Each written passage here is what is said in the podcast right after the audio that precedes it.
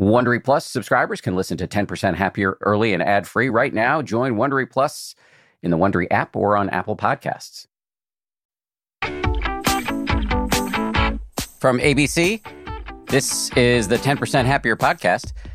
I'm Dan Harris.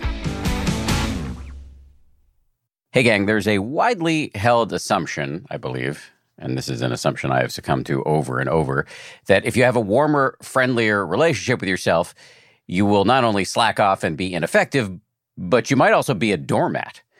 My guest today says not true. She is making the case that self compassion, when properly understood, can lead to a kind of ferocity. It can help you stand up for yourself and for other people. Kristin Neff is the central pioneer in the field of self compassion research. While I at first did admittedly have some trouble connecting to this material, perhaps really because of internalized sexism, if I'm being honest. Uh, Kristin's work ultimately has had a massive impact on me and on my own work. She is an associate professor of educational psychology at the University of Texas at Austin. She's the author of the book Self Compassion The Proven Power of Being Kind to Yourself. And now she has a new book called Fierce Self Compassion How Women Can Harness Kindness to Speak Up, Claim Their Power, and Thrive. I do very quickly want to make super clear that this conversation is for everybody, whether you're a woman or not.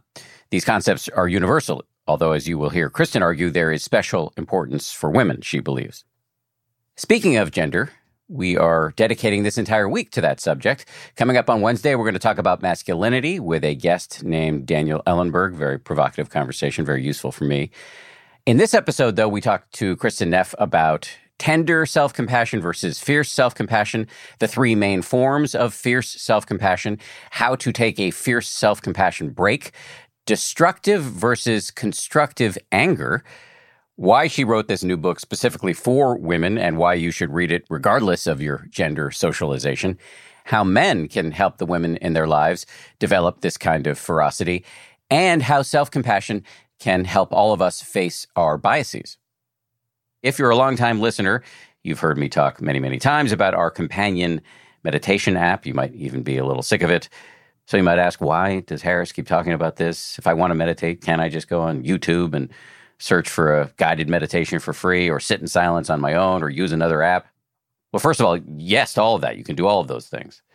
There are many different ways to learn how to meditate. And if you've already found one or more ways that works for you, that's great. Keep going with it. However, I do think there's something special, if I do say so myself, about the relationship between what we do here on the podcast, interviewing world renowned experts, getting their take on issues that impact our minds on a day to day basis, and the app where we share practices specifically chosen to help you apply the lessons you learn here on the podcast. There's a kind of deliberate symbiosis. In our conversation a few weeks ago, the meditation teacher Sebene Selassie hit on something key about this relationship. Let me just play you a quick quote from her. I'm a big proponent of what I would call integrating study and practice. So, combined with our practice are what we call insights. That's why this tradition is called insight, is these aha moments. And you're so great at articulating that and bringing people on to kind of discuss that. Like, what is it that we're learning? And then how do we kind of reincorporate that back into the practice? I will be honest, it makes me feel a little bit uncomfortable hearing Seb praise my interview skills. She may or may not be right about that. But what I do think she articulates brilliantly is why we're so gung ho about the aforementioned symbiosis between the work we do here on the podcast and the work that we do over on the app. Practice and study work best in concert because you're working several parts of the mind at once. That's how I learned from my teachers you know, engaging my prefrontal cortex through reading books or articles or having conversations. Many of those articles and books were recommended or sent directly to me by Seb. But then also doing the practices that help me sort of integrate the wisdom into deeper parts of my mind and my body. And that's really the experience we're striving to bring you here at 10% Happier. The wisdom of experts explained in a relatable way alongside practices that help you apply what you've learned. So I encourage you to give it a try by downloading the 10% Happier app for free wherever you get your apps. Uh, so end of pitch, but thanks for listening. Okay, here we go now with Kristin Neff. Kristin Neff, thanks for coming back on the show. Thanks for having me, Dan. I always love talking with you. Yes, you are one of my favorite guests, and your work has had a really significant impact on me. So it's great to have you back on the show. So let's talk definitions for a second. What is the difference in your mind between fierce self compassion and tender self compassion? Self compassion has, I like to call it a yin and a yang aspect, right? So there's a way in which self compassion just allows us to accept ourselves with kindness and warmth. It's more of a gentle, nurturing energy, the type of energy a parent might have for their child who's, they can be screaming their head off, but a parent loves that child unconditionally and accepts them as they are. And so that's part of self compassion. We tenderly hold ourselves, we hold our pain, we're nurturing, we're warm, we're understanding. But compassion in the broader sense is about alleviating suffering, right? That really defines what compassion is concern with alleviating suffering. And although we may need to accept ourselves, sometimes we don't want to accept our behaviors or we don't want to accept a situation we're in that's causing harm.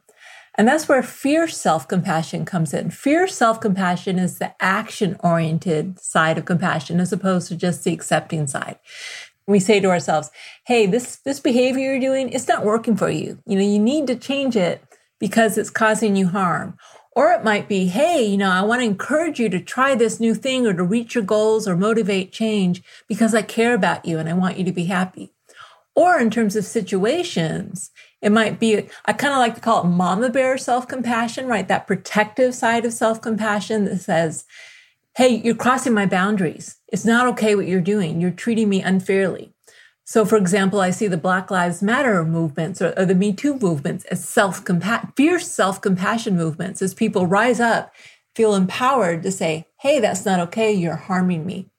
So, a lot of it is where the compassion is aimed, and we need both in order to be healthy and whole. It seems like, and I'm guessing here, that this might in some way be a reaction to one of the biggest points of resistance that I understand you face in your incredibly worthwhile and valuable and impactful mission to propagate the practice and study of self compassion, which is people say, well, if I do that, I'm gonna become a blob who, you know, let let's I, I'll let myself go, or I'll become a doormat that people walk on. Right, exactly. There's this misconception that it makes you weak, it makes you soft, it makes you complacent. And that's really why I felt there was a need to highlight this fear side of self compassion because people do misunderstand it. At the same time, you know, there is some truth to the fact that if you were just focusing on tender self compassion, if you were just focusing on acceptance and that was it, that actually wouldn't be healthy, right? Then you might become complacent. So, as you know, there's been a lot of criticisms of the mindfulness movement saying that, well, it's just about, you know, sitting on your couch and being mentally balanced and having equanimity, but meanwhile, the world's going to hell in a handbasket. Now, I think that's also not an accurate criticism because people are understanding that even with the mindfulness movement, you know, we need to use our ability to pay attention and to see clearly to make productive change as well. Uh, but I think the language helps. Having these two different terms discussing the two different sides of compassion, love, care is really helpful to highlight for people that it's not just one thing. Can you say a little bit more about you mentioned Me Too and Black Lives Matter, but what else would fierce self compassion look like, just so people can really conjure it in their minds? speaking up if someone's treating you unfairly maybe maybe in a work context maybe um, someone's bullying you at work right speaking up and saying hey that's not okay or doing something about it you know whatever the proper thing to do is maybe to go to a, the hr department or you know again that would depend on the situation but the willingness to do something, to take action, whether it's speaking up, whether it's protesting, you know, the Women's March I see as the self compassion movement, actually any social justice movement where people band together to say, hey, harm is being caused. It's not okay. We need to do something about it. I see as self compassion movements. You know, and in some ways, when you're talking about groups of people, the difference between compassion for others and self compassion kind of gets blurred. And for a good reason, because if society is causing harm, since I'm part of society, it also harms me. And so we really need to include ourselves in the circle of compassion, whether it's an externally focused social justice movement or if it's saying to myself, like, hey, Kristin, you got to exercise because your body is not healthy. You aren't feeling well. You're harming yourself. I know it's a pain, but really you got to do your yoga because, you know, harm is being caused. And so it can be faced uh, internally, it can be faced externally. You know, Dan, you, you may know this. If you look at a brain on someone doing compassion meditation, the parts of the brain associated with planned movement, motor movement, are activated. So compassion isn't like just an emotion. It's not just like a, a, good feeling, hearts and flowers feeling. It's this readiness to help. And that's built into our evolution. It's built into our biology, this readiness to help. And so again, this readiness to help sometimes actually the most helpful thing to do. And you probably know this from, I don't know, arguments with your wife or something. Sometimes the most helpful thing to do is just to be there, just to listen, just to accept, just to be with, not to try to change everything. Sometimes that's precisely what's needed to alleviate suffering. But sometimes that's not the most helpful thing. You know, sometimes action is required. And so the ability to draw on both is uh, really important. And also it takes some wisdom to know what to do. You know, we'll get it wrong. Then you can give yourself compassion for getting it wrong. you know, so it's really, it's like a process as opposed to a set destination. I didn't have this on my mind to asked this question going into the conversation, but it just came up in my mind while I was listening to you speak there. Maybe it's a cliche that you sometimes hear is that you, if you don't love yourself, or if you're not compassionate with yourself, you you can't love other people. You can't be compassionate with other people. Right. Do you think that's true? I know. I'm I'm pretty sure it's not empirically. It's not true. That's for sure. That there's a lot of people, and you may be one of them, or you may know some of them. They're genuinely compassionate to others. They aren't faking it. They really do care about others. They're kind, warm, supportive to others, and they aren't self compassionate. There's almost no one who goes the other direction, who's genuinely compassionate, warm, and supportive to oneself and not to others. Um, I mean, there's a lot of reasons for this. I think there's some physiological reasons as well as social reasons. We aren't taught that it's a good thing to be compassionate to ourselves having said that, what we know is that especially when you help people increase their self compassion levels, it also increases their compassion for others. And really importantly, it reduces burnout. There's a big problem if you look at people in caregiving professions, whether you're they're healthcare professionals or you know teachers or or parents, caring for your elderly parents people who are spending a lot of energy caring for others and don't include themselves in the circle of compassion, actually, they will burn out and they won't be able to sustain giving that compassion to others. So, what self compassion does is it gives you the resources to care for others. It does increase it, but it's not the case that it's necessary even before you can have compassion for others. And in fact, if you look at the physiology of it, and I did say I think there's some physiological reasons, as human beings, we involve the care system, right? This is the mammalian care system. When we're feel close and connected to others, we release oxytocin, opiates, we feel good, we feel safe. The system was designed to prompt parents to care for their infants so their infants could survive and those infants, you know, passed on their genes. And also that prompted infants to want to feel safe and be close to the parents. So the care system evolved to care for others, to be an interpersonal experience. The system that's more relevant in terms of evolution for self is actually the threat defense system, right? When we feel threatened in some way, we go in fight, flight, or free mode, and we try to, you know, use fight, flight, or flee to keep ourselves safe so we don't get eaten by predators. So habitually, what happens, let's say when you fail or make a mistake, is the first thing gets triggered is, oh no, there's a problem, there's a threat. I go into fight, flight, or freeze mode. And so we, we fight ourselves, we beat ourselves up thinking that's going to keep ourselves safe. We flee into shame. We kind of emotionally flee from others thinking, oh, other people are going to attack me. I'm going to hide my, hang my head in shame to be safe. Or we freeze, we ruminate, thinking if I just don't do anything, maybe I'll be safe.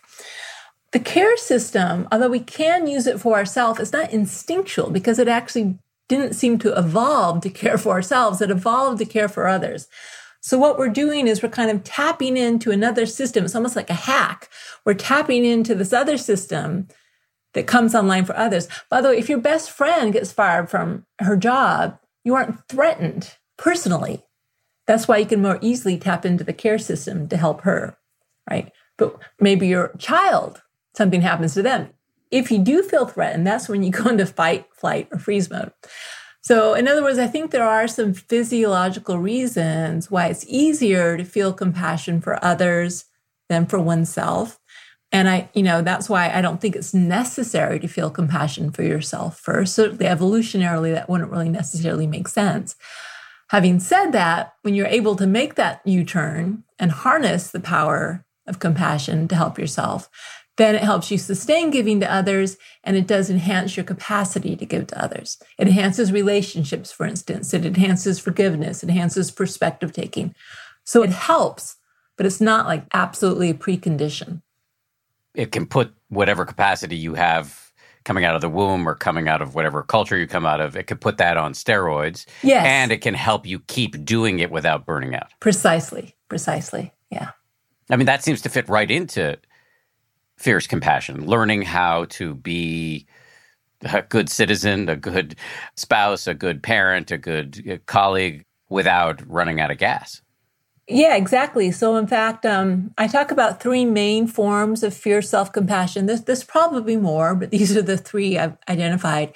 You know, so basically, if your goal is to take action to alleviate suffering, there may be like dozens of types of actions that will be required.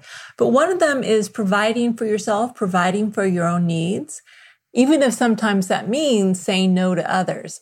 So it may be, you know, going on that meditation retreat or taking time for yourself or taking a class you want or not overburdening you yourself in terms of work commitments, right? This is an important way we take action to care for ourselves. And this is you know, really important, especially for people. Let's face it, people like us when we say yes to them. People like us when we're agreeable. They like us to help them out all the time. And so for some people, their self esteem is actually contingent on approval from others. And so one of the things that self compassion gives you, and they, they work hand in hand, is when you can accept yourself, that's more the tender self compassion, it means you aren't so your, your self-esteem your sense of worth isn't so contingent on other people liking you which actually empowers you to take fierce action to say no i'm sorry i'd love to help you but i can't. I need to do this for myself. So it all works in concert. While we're at it can you tell me or us about the other two variants of fierce self-compassion? One is providing for yourself providing for your needs Another one is protection. Again, very, very important. This is the word fierceness really evokes this protective mama bear stance, but this is drawing boundaries. Let's say you have a relative pushing their political views on you or something like that. The willingness to speak up and say, I'm sorry, I don't want to hear it. Or again, like I say, the Me Too movement. If people are crossing your boundaries in terms of being inappropriate in a work context or doing something that makes you feel uncomfortable, standing up and saying, I'm sorry, that's not okay, right? Or protesting injustice. If you feel you, you or maybe a group you belong to, or actually any group of people are being treated unfairly, part of alleviating suffering is doing what you need to do. That could be protesting, it could be marching, it could be passing laws, it can be doing petitions. It can just be talking to people, trying to get them to see a different point of view. So protection is a really important form of self-compassion. And then finally, you know, motivation. That, that's a, a key way in which self-compassion expresses itself. So motivation is all about taking action, you know, just do it. And people get so confused because they when they think of self-compassion just as acceptance, then how does acceptance relate to action? And the thing is, what you're doing, the reason they actually help each other is you're accepting yourself as a person. Again, you aren't necessarily accepting your behaviors. So I teach self compassion to athletes. They say, but you know, my performance has to be excellent. It has to be better. I can't accept my current level of, you know, athletic skill. Well, yes, that's true. You cannot accept your level of athletic skill at the same time that you accept yourself. And what the research shows really clearly is that when you accept yourself as a person, you don't shame yourself, you don't criticize yourself. The baseline is unconditional self acceptance. That actually gives you more ability to change your behaviors, to work harder, to, you know, to reach your goals. So again, the two really do work in concert, but people get confused about them, which is why I think it helps to differentiate them. How do we practice fierce self compassion? How do we, because everything you're describing sounds, it really makes a lot of sense. You're a scientist. Of course, we want to do what scientists say. How do we actually get better at this skill? Yeah, so that's why I'm really excited about my new book, Fierce Self Compassion, because it's not just the ideas. I've actually developed practices specifically designed to increase more this fierce quality of self compassion. They're pretty much all adapted from the Mindful Self Compassion program that I developed with Chris Germer. And I've just tailored them to focus on developing these particular qualities. So, for instance, the self compassion break is a practice I often teach. And generally, it's focused more on the tender self compassion about, you know, being warm towards yourself, supportive, accepting, caring. And so I just tweaked a little bit. So, for instance, body posture I found, and this mainly comes from because I've been teaching fierce self compassion workshops the last couple of years. Standing up straighter, holding your body posture. It's kind of like that power posing in a weird way. You know, when you hold your body more upright, it tends to energize you. The language you use is different. So, for instance, the three components of self compassion, which are kindness, a sense of common humanity, and mindfulness, in their tender form, it feels like loving, connected presence, right? And kind of tender, accepting that the kindness is loving. We feel connected when we remember our common humanity and we're very present with mindfulness. But in fierce protective form, the three components feel like brave, empowered clarity, very different, right? The kindness manifests as bravery, like this kind of ferocity, willing to do what you need to do to protect yourself or to say no or draw boundaries. But common humanity is very interesting. And I didn't even really realize this at first when I was putting together the model. When you can bond with others while you're standing up for yourself, when you don't feel so alone, this is what empowers social justice movements. If you look at social justice movements, the reason they aren't just one person, they're collective movements, is because when we feel alone and it's just me, we feel kind of weak, we feel helpless. But when we bond with others and we actually gain power when we realize, hey, if you're harming me, you're harming, you know, lots of other people. And we aren't going to stand for it anymore. So it's, it's a sense of empowerment. And then mindfulness, you know, mindfulness people, sometimes they think it's just about acceptance, just about being present with what is. But as you know uh, from your practice, mindfulness gives you a lot of clarity, a lot of discernment. You can actually see more clearly what's causing harm and what's not causing harm. And so that clarity can also be used to identify harm and to find ways to speak up in a clear way. And so the self compassion break, I just tailored it. So, you know, you're, kind of evoking bravery and you're evoking remembering your feelings of empowerment and you're evoking this clarity about, you know, what you see as acceptable or not acceptable or healthy or unhealthy. It feels really different. And so I developed a lot of practices like this. So, so tell me what it would look like this self compassion break. How would I do it? We use language to evoke the three components. So, first of all, you focus with the clarity. You usually start with the mindfulness and the self compassion break because you have to have the awareness. So, really just seeing clearly, identifying some threat, some harm, some unfairness, some boundary violation. So, you really just let yourself see, I see clearly, I acknowledge that this isn't okay you know, oftentimes we just kind of want to sweep it under the rug because it's kind of a hassle to have to deal with. So I'd really rather not look at it. Oh, well, you know, maybe it's not such a big deal. That's just the way men are, whatever it is, it's just the way bosses are. So you say, you know, this is not okay, real clarity, or whatever it is you're feeling. This is this person is crossing my boundary. Use that. And then you remember with common humanity that I'm not alone in this, right? If someone is harming me, they're harming other people when I stand up for myself, I'm actually standing up for anyone who's being treated unfairly or harmed in some way. So you kind of connect with that feeling of empowerment.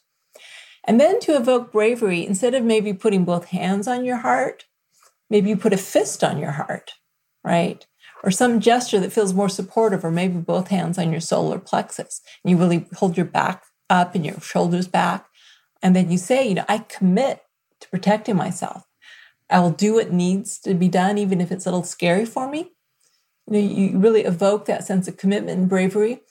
And then here's the thing with all my fierce self compassion practices, you evoke the fierce energy, but the last step is always some integration with tenderness. Because if you're too fierce, without enough tenderness, you know, you might be hostile or aggressive or make, may get out of balance. So I might, you might have your fist on your heart. Go ahead, do it with me, Dan.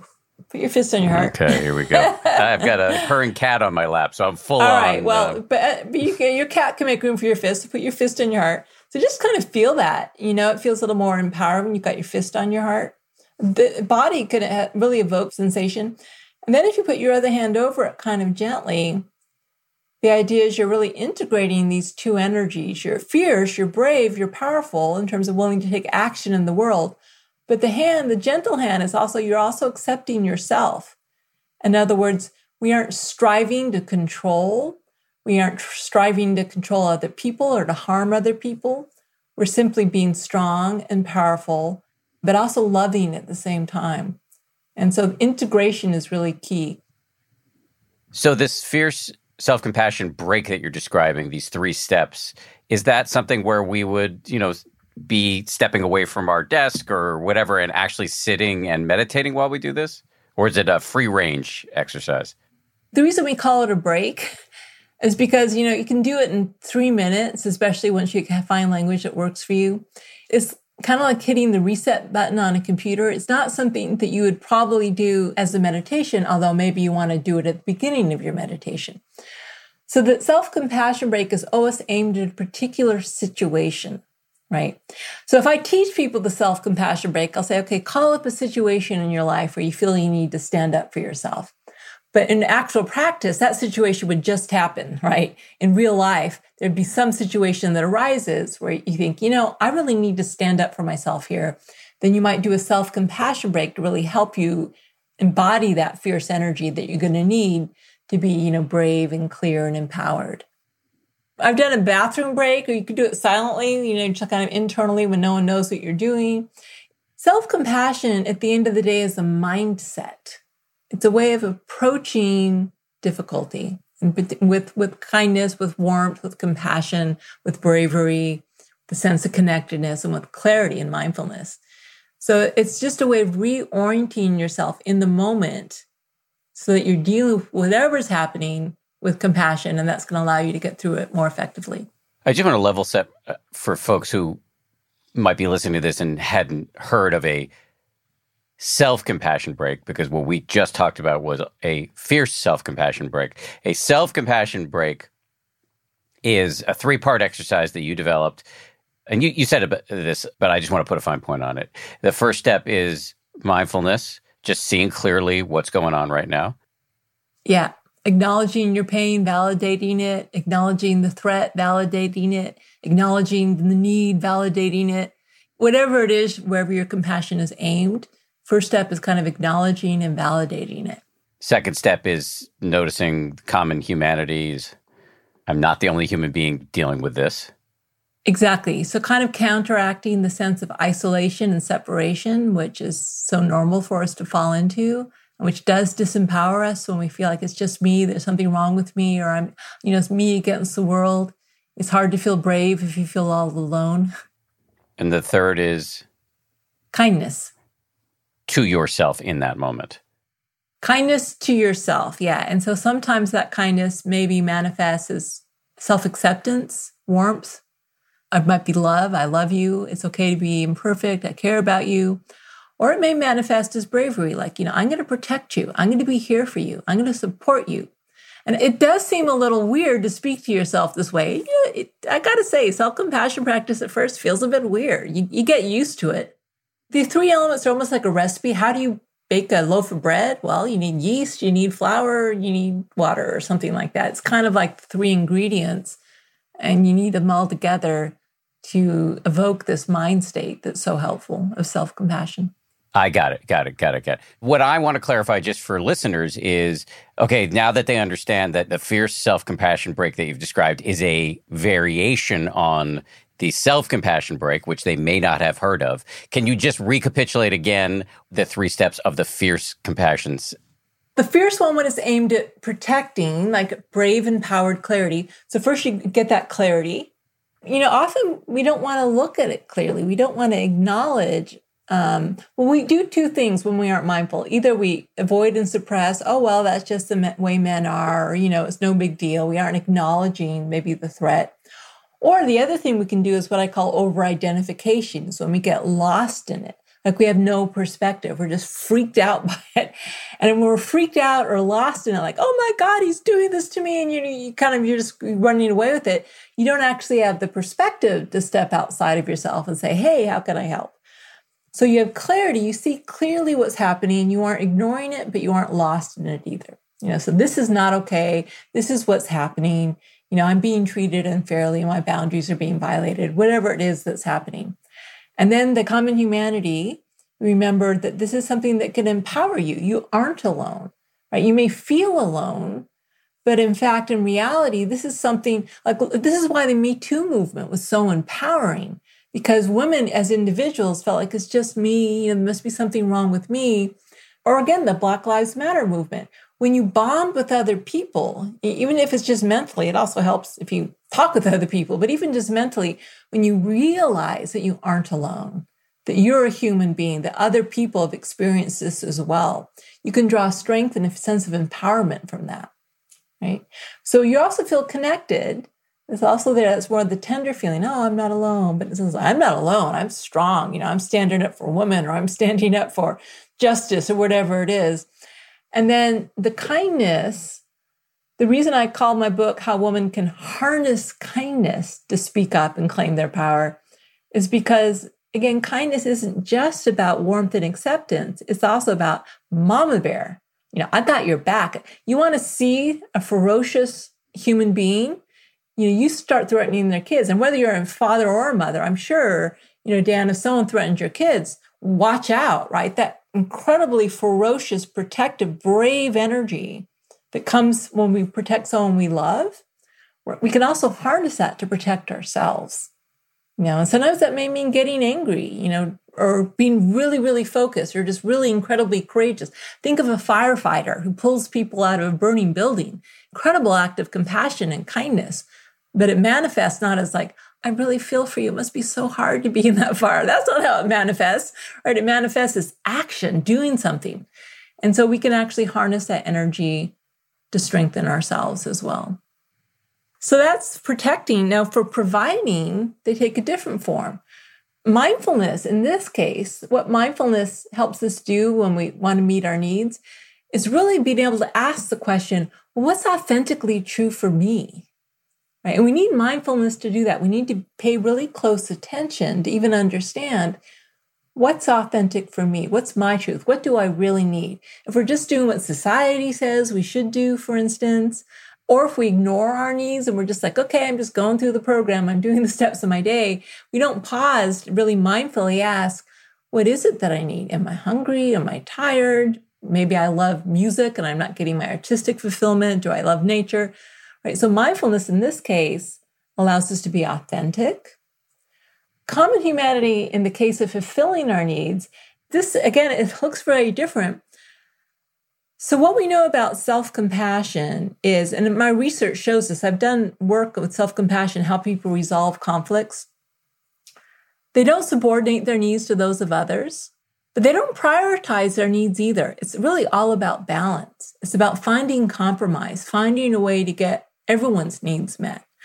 So the common humanity in this case is really all about balance. How do I include myself so I'm not a doormat? I'm not just ignoring my own needs, but I'm also not like my way or the highway. You know, we don't want it to be selfish. That's not compassion either. So common humanity in this case is balanced. And the kindness is really about uh, fulfillment, really honoring your need for fulfillment, really saying, this is important. You know, to care for myself. I need to fulfill my needs.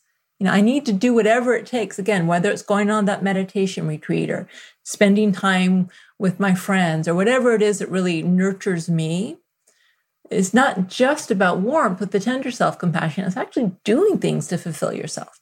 So the break in this case might be the mindfulness, just really, you know, asking yourself, well, what is authentically true for me? This is really important. Validating that, again, validating the need but in a balanced way, common humanity. So the second we feel it's selfish, then we kind of shut down. and we recognize, okay, it's me and the other person. How can we compromise? How can we come to a solution that meets everyone's needs as much as possible?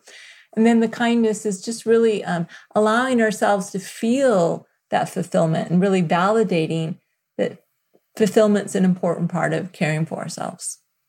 So that's that one. And then the last one is the motivating self compassion break. So the motivating self compassion break, the mindfulness in this case is what gives us vision. So, one of the things with mindfulness, when we really see clearly, is it um, gives us vision, first of all, about what's not working for us and what it could look like. You know, it's kind of like having our eye on the prize. With mindfulness, we remember, hey, this is what I want to achieve. Maybe you're an athlete and you want to improve your game. Or maybe you've made some mistake. Maybe you've failed miserably at something. Mindfulness gives you, first of all, the vision to see, okay, that didn't work, but also see how you would like it to work how you'd like to make the change. So mindfulness provides the vision. Common humanity in this case, now this is really interesting, at least to me it's interesting, is common humanity is really recognizing the ability to learn from your failures. I use the term common humanity because I thought it was something people could understand. But in Buddhist practice, and for me, this comes from my Buddhist practice, you're really pointing to interdependence interbeing, the understanding that causes and conditions come together and are all connected. That's really the root of it. So sometimes that means, you know, I'm not alone, but another way you can understand it is wisdom, right? The wisdom of seeing how causes and conditions come together to create whatever happens. And so the wisdom of common humanity allows us to learn from our failures. Oh, I see what happened. You know, I, I did that and that led to this, or you know, whatever it is to happen, but, but we need to learn from our failures to be able to grow from them. This is why people, they get it so wrong when they think self-criticism increases motivation. Self-criticism creates shame. It shuts down your ability to learn because you feel so horrible about yourself. You can't see clearly. Compassion allows you to say, okay, it's only human to fail. What can I learn from this? What can I do different next time? So that's the common humanity. And then the kindness is the encouragement. Again, just like a compassionate parent doesn't say to their kid, Oh, that's fine. Don't go to school, get F's. You know, I love you anyway. They do say, I love you anyway. But a compassionate parent encourages their child to, you know, do the best they can because they care. They want them to be happy. They want them to grow. And so, again, the harnessing the energy of kindness with motivation is really all about encouraging. So, the self compassion break in this case uses the three steps. First, we get the clear vision, maybe, you know, what went wrong and what could be better, what we want for ourselves. The common humanity is okay, what can I learn? How can I have wisdom to learn from what happened? And then the kindness, how can I encourage myself to do something different next time? Much more of my conversation with Kristin Neff right after this. This show is brought to you by BetterHelp. I got to tell you, I feel so much better when I talk about my anxiety instead of keeping it bottled up. There's an expression that I first heard from the great researcher and also Zen practitioner Robert Waldinger never worry alone. Our temptation many times is to keep it bottled up, but the data really show that the people who do the best in life, who live the longest and are the happiest, have strong relationships with people with whom they can talk about whatever's going on in their lives. And for me, therapy is part of that. If you're thinking of starting therapy, you might give BetterHelp a try. It's entirely online, designed to be convenient, flexible, and suited to your schedule. Get it off your chest with BetterHelp. Visit betterhelp.com slash happier today to get 10% off your first month. That's betterhelp, H-E-L-P dot com slash happier.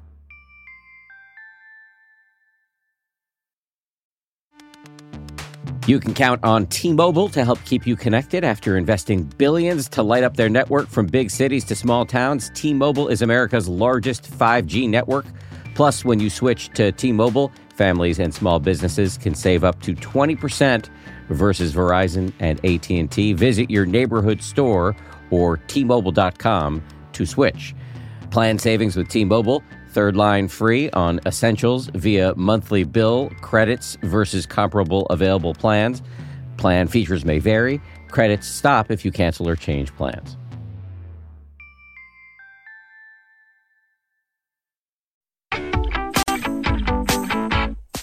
Let me just go back to the, uh, one of the flavors of fierce self compassion. The first one you started with is protective.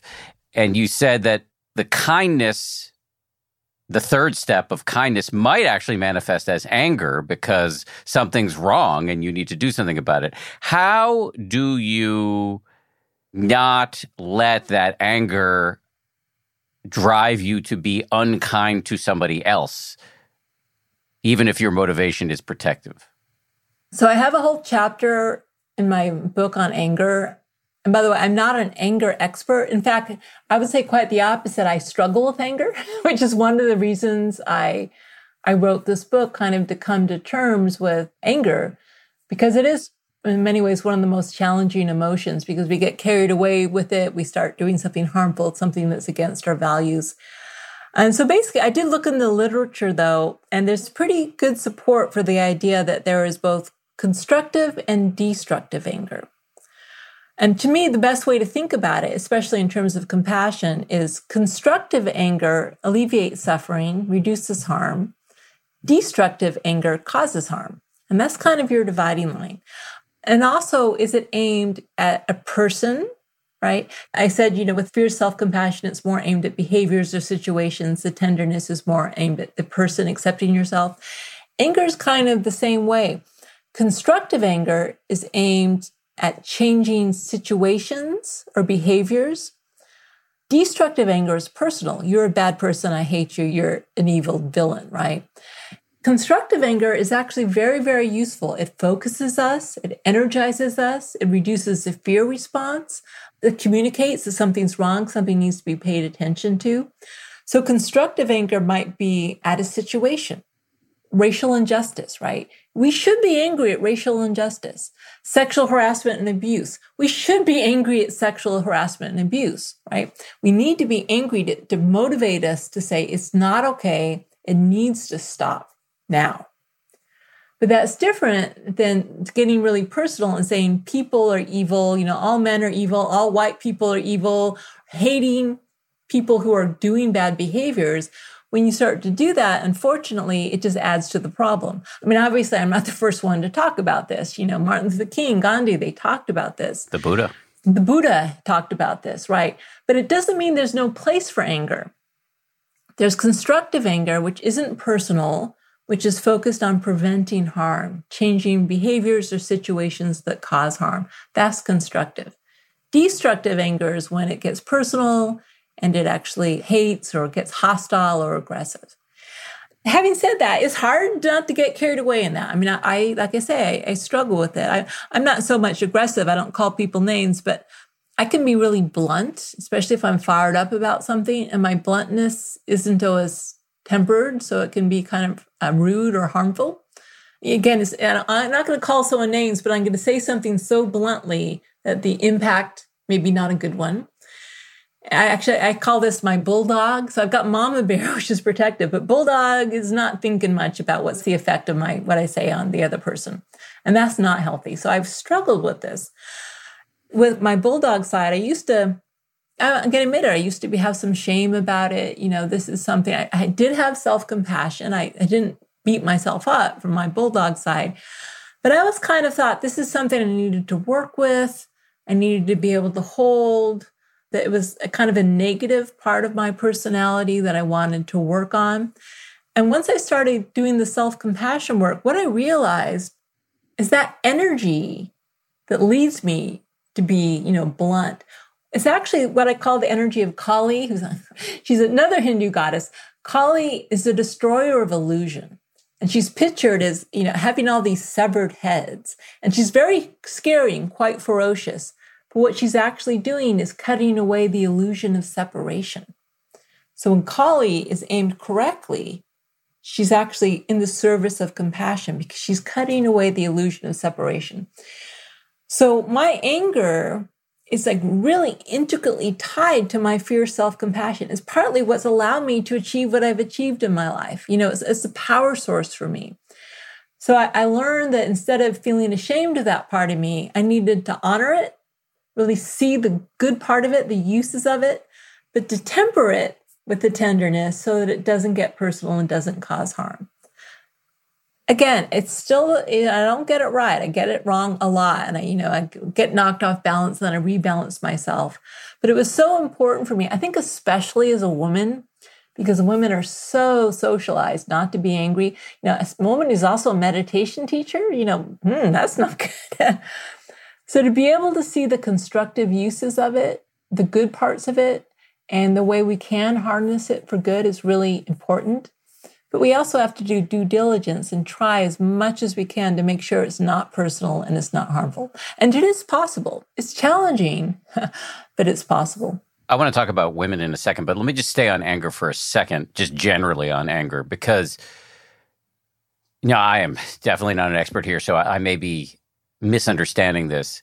But I feel like I've heard the argument, you know, in Buddhist circles that anger is actually never really constructive, that it is always toxic. That doesn't mean you can't be forceful and intense, but that anger, which has a sort of hatred embedded in it or um, this rage. I mean, the Buddha himself said, you know, anger has a honey tip, but a poison root.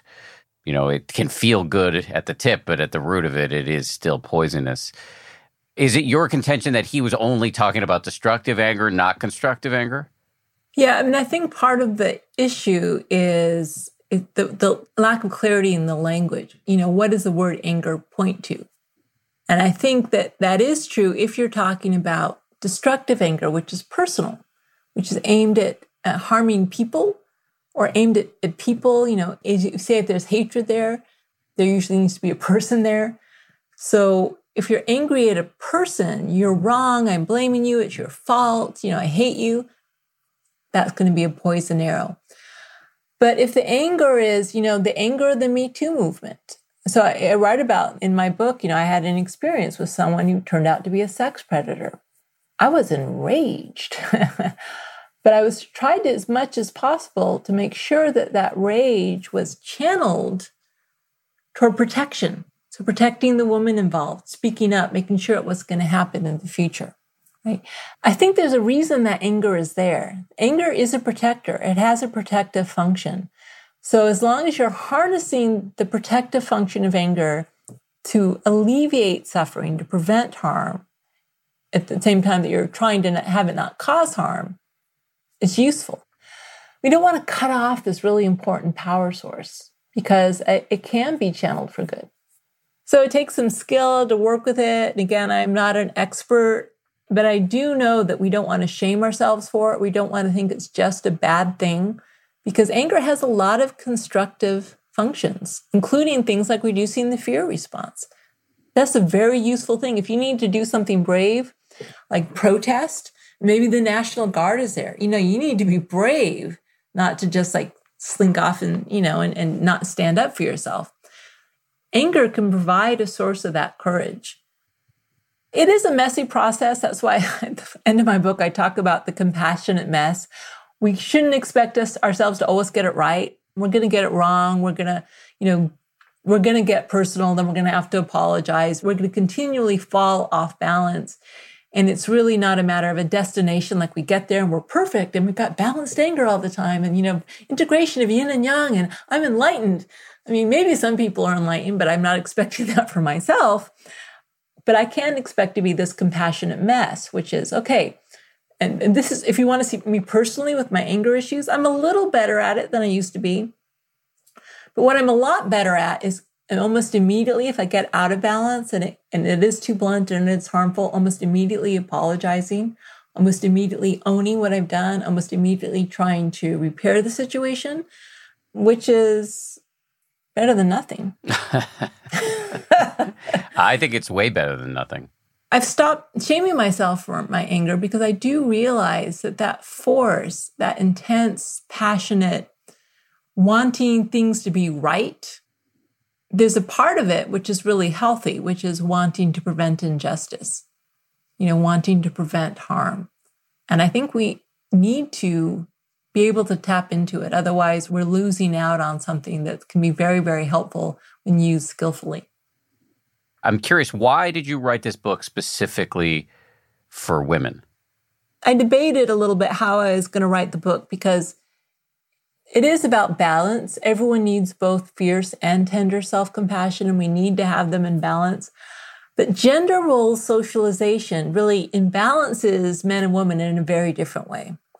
So people who are socialized to be male, and I'm using this word particularly because it's not about biological sex, whether you're cisgender or transgender, if you are socialized to be male, the messages you get are it's okay to be fierce. In fact, it's good to be fierce, but don't be too tender.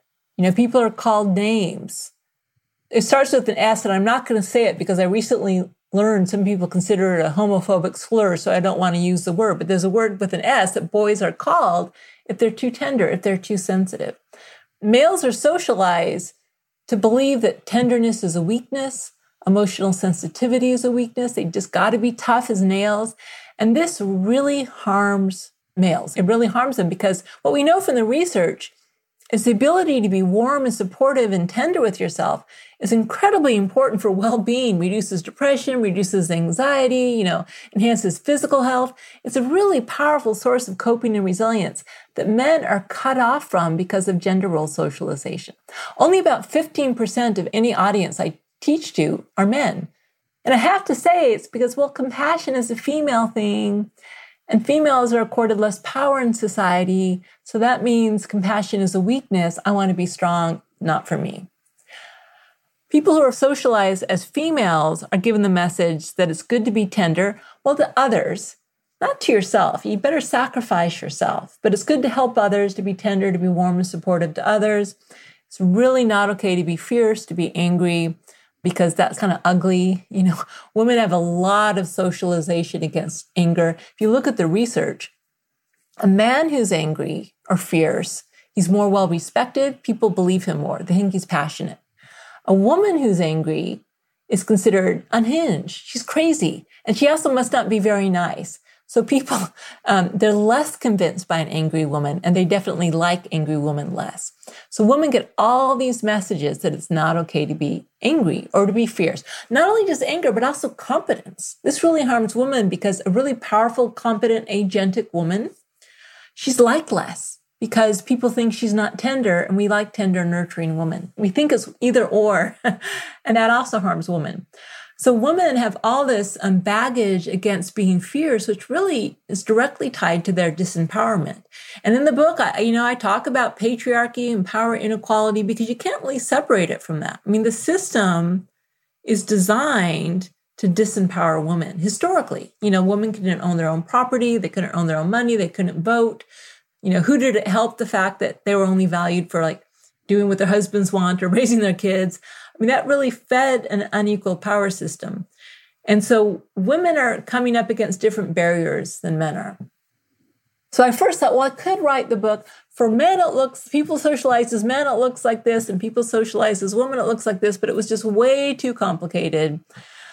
So I wrote the book for women, and I'm hoping someone like you, Dan, writes the book for men. it's a slightly different book, really helping men to embrace their tender side and seeing how that's going to make them stronger and not weaker. But it was it was just too complicated. A lot of my male friends have read the book, and what they say is first of all, all the practices are gender neutral, right? Doesn't matter your gender identity and I have practices also for tender self compassion. The practices that help you develop all these different tools of self compassion and especially integrate them, they're helpful for everyone. And also, you know, a lot of men who've read the book have said, well, I didn't really understand. You know, they, they didn't really understand this, the intense socialization that women feel not to be fierce and how this might harm them. So, you know, a lot of men have wives or friends or children who are females, and they've said it really has helped them put a lens on that. And Dan, I want to read your book, even if you write it just for men, because I would like to understand the male experience as well. So I think it's helpful for everyone, but it's aimed particularly at countering the female gender role socialization and also the history of patriarchy that has made it hard for us to be our full, true, balanced, authentic selves. How can men help the women in their lives to be more fierce? One of the things that I think is really helpful, and by the way, it's not just men, I think it's all people, is to understand our biases against fierceness in women, right? So, for instance, I'm actually more yang than yin. I'm actually pretty fierce by nature. You know, a lot of it's just personality. And it's been a problem for me. People have disliked me because of this fierceness, because they think if I'm fierce, then I can't be kind or nurturing, and therefore I'm not going to like her very much. So, one of the things men can do, and also women to other women, is just really ask yourself hmm, this behavior that I'm judging in this woman, would I have the same negative reaction if it was a man doing it? To what extent are my unconscious biases filtering my perception of the situation in a way that's actually harmful? And so just being aware of your filters and the fact that there are all, all these unconscious biases against women displaying their fierceness and bringing more awareness to those will actually allow you to accept the woman in your life and their fierceness with more compassion. And again, not even just compassion, but awe. I mean, mama bear. And it's funny, mama bear is actually, you know, if you think as the mother bear, not the father bear, who's got this intense protective energy toward her cubs. So making space for that and recognizing it. And so if a woman's really fierce, instead of just being scared by it, you know, or saying, Ooh, I don't like that, really saying, Wow, that's beautiful. Again, you need to draw your boundaries. If the fierceness is harming you in some way or crossing your boundaries, you also may need to be fierce and say, hey, it's okay. You, know, you can't treat me that way. You can't call me names. But the power of the anger, yeah, it's a little scary, but I see the power of it. And it's actually a beautiful thing. Maybe helping the woman to focus on whatever you know, the behavior or the issue as opposed to making it personal. What's interesting is that um, looking at your own biases actually, in my experience, requires self compassion. Oh, it does. Absolutely. And so that's why I think self compassion is so important for social justice movements, especially the tender self compassion. Because what happens when we recognize our biases, you know, racial biases, gender biases, and we have them whether or not we want them. Because if you grew up as a kid watching films or watching TV, you have unconscious biases. They're almost impossible to avoid. They just shaped our neuronal pathways. And the thing about white privilege or understanding systemic racism, part of the reason it's so uncomfortable for people is people immediately feel shame about it. I'm not racist. I'm not sexist. And you know, it's understandable because maybe consciously you aren't. So you need a lot of acceptance and tenderness to say, hey, I do have these biases. I wish I didn't, but I do.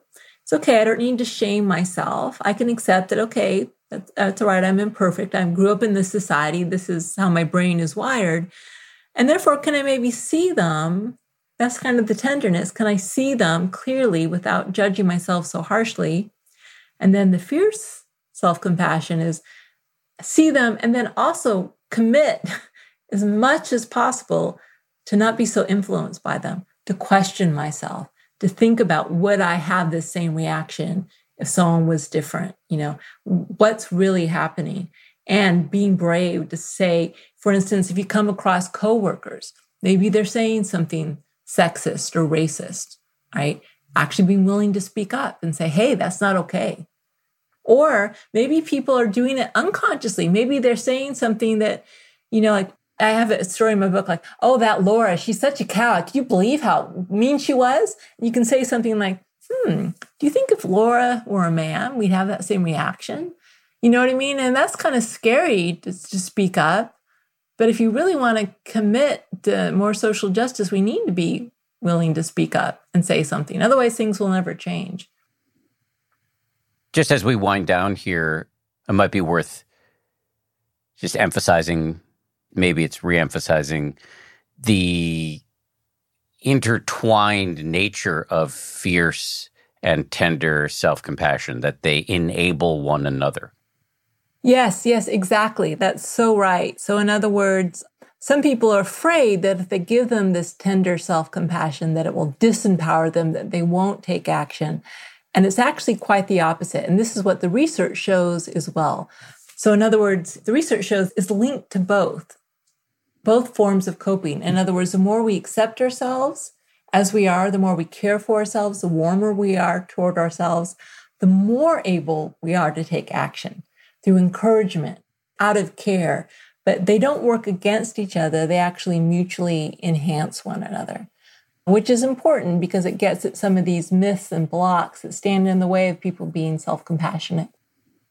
Finally, can I just push you or prod you to plug your new book and anything else you want people to know about that you've worked on or places they can find you on the internet? Yeah, so my new book, Fierce Self Compassion How a Woman Can Harness Kindness to Speak Up, Claim Their Power, and Thrive, came out on June 15th. It's very recent.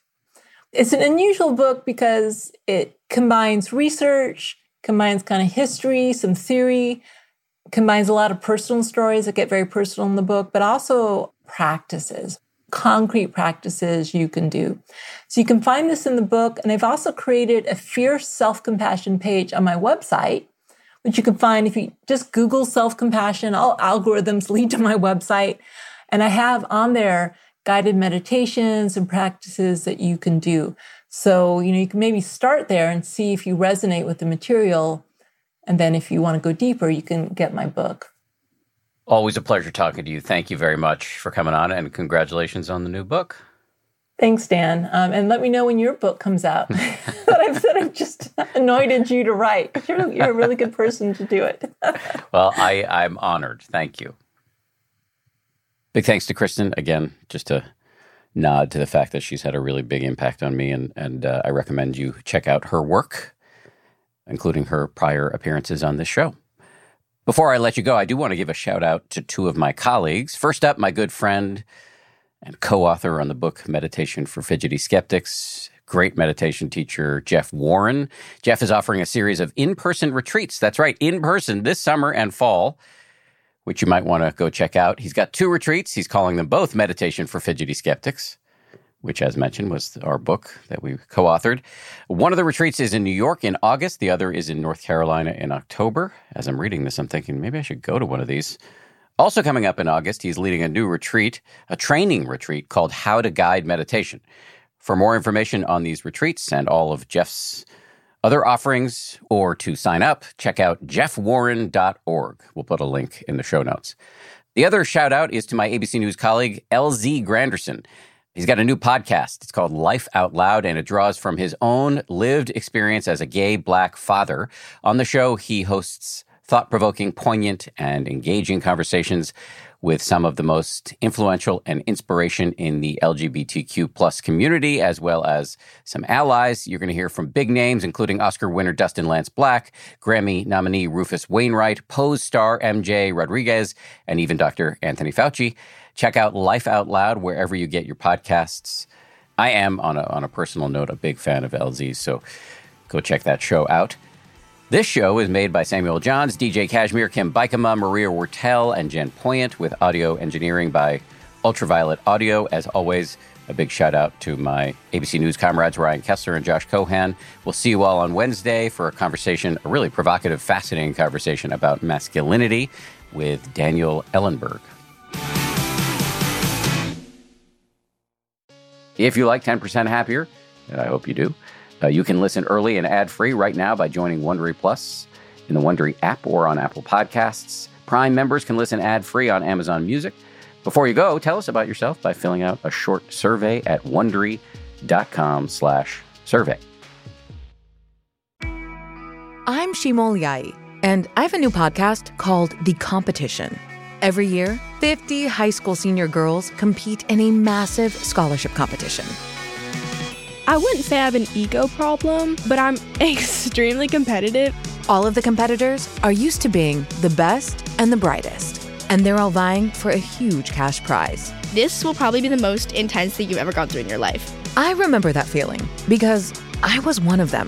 I lost. But now I'm coming back as a judge and also a kind of teen girl anthropologist. Because if you want to understand what it's like to be a young woman in America today, the competition's not a bad place to start. Hopefully, no one will die on stage tonight. From Pineapple Street Studios and Wondery, this is The Competition. Follow The Competition on the Wondery app or wherever you get your podcasts. You can listen to The Competition early and ad-free right now by joining Wondery Plus. For more than two centuries, the White House has been the stage for some of the most dramatic scenes in American history. Inspired by the hit podcast American History Tellers, Wondery and William Morrow present the new book, The Hidden History of the White House. Each chapter will bring you inside the fierce power struggles, the world altering decisions, and shocking scandals that have shaped our nation. You'll be there when the very foundations of the White House are laid in 1792, and you'll watch as the British burn it down in 1814. Then you'll hear the intimate conversations between FDR and Winston Churchill as they make plans to defeat Nazi forces in 1941. And you'll be in the Situation Room when President Barack Obama approves the raid to bring down the most infamous terrorist in American history. Pre order The Hidden History of the White House now in hardcover or digital editions wherever you get your books.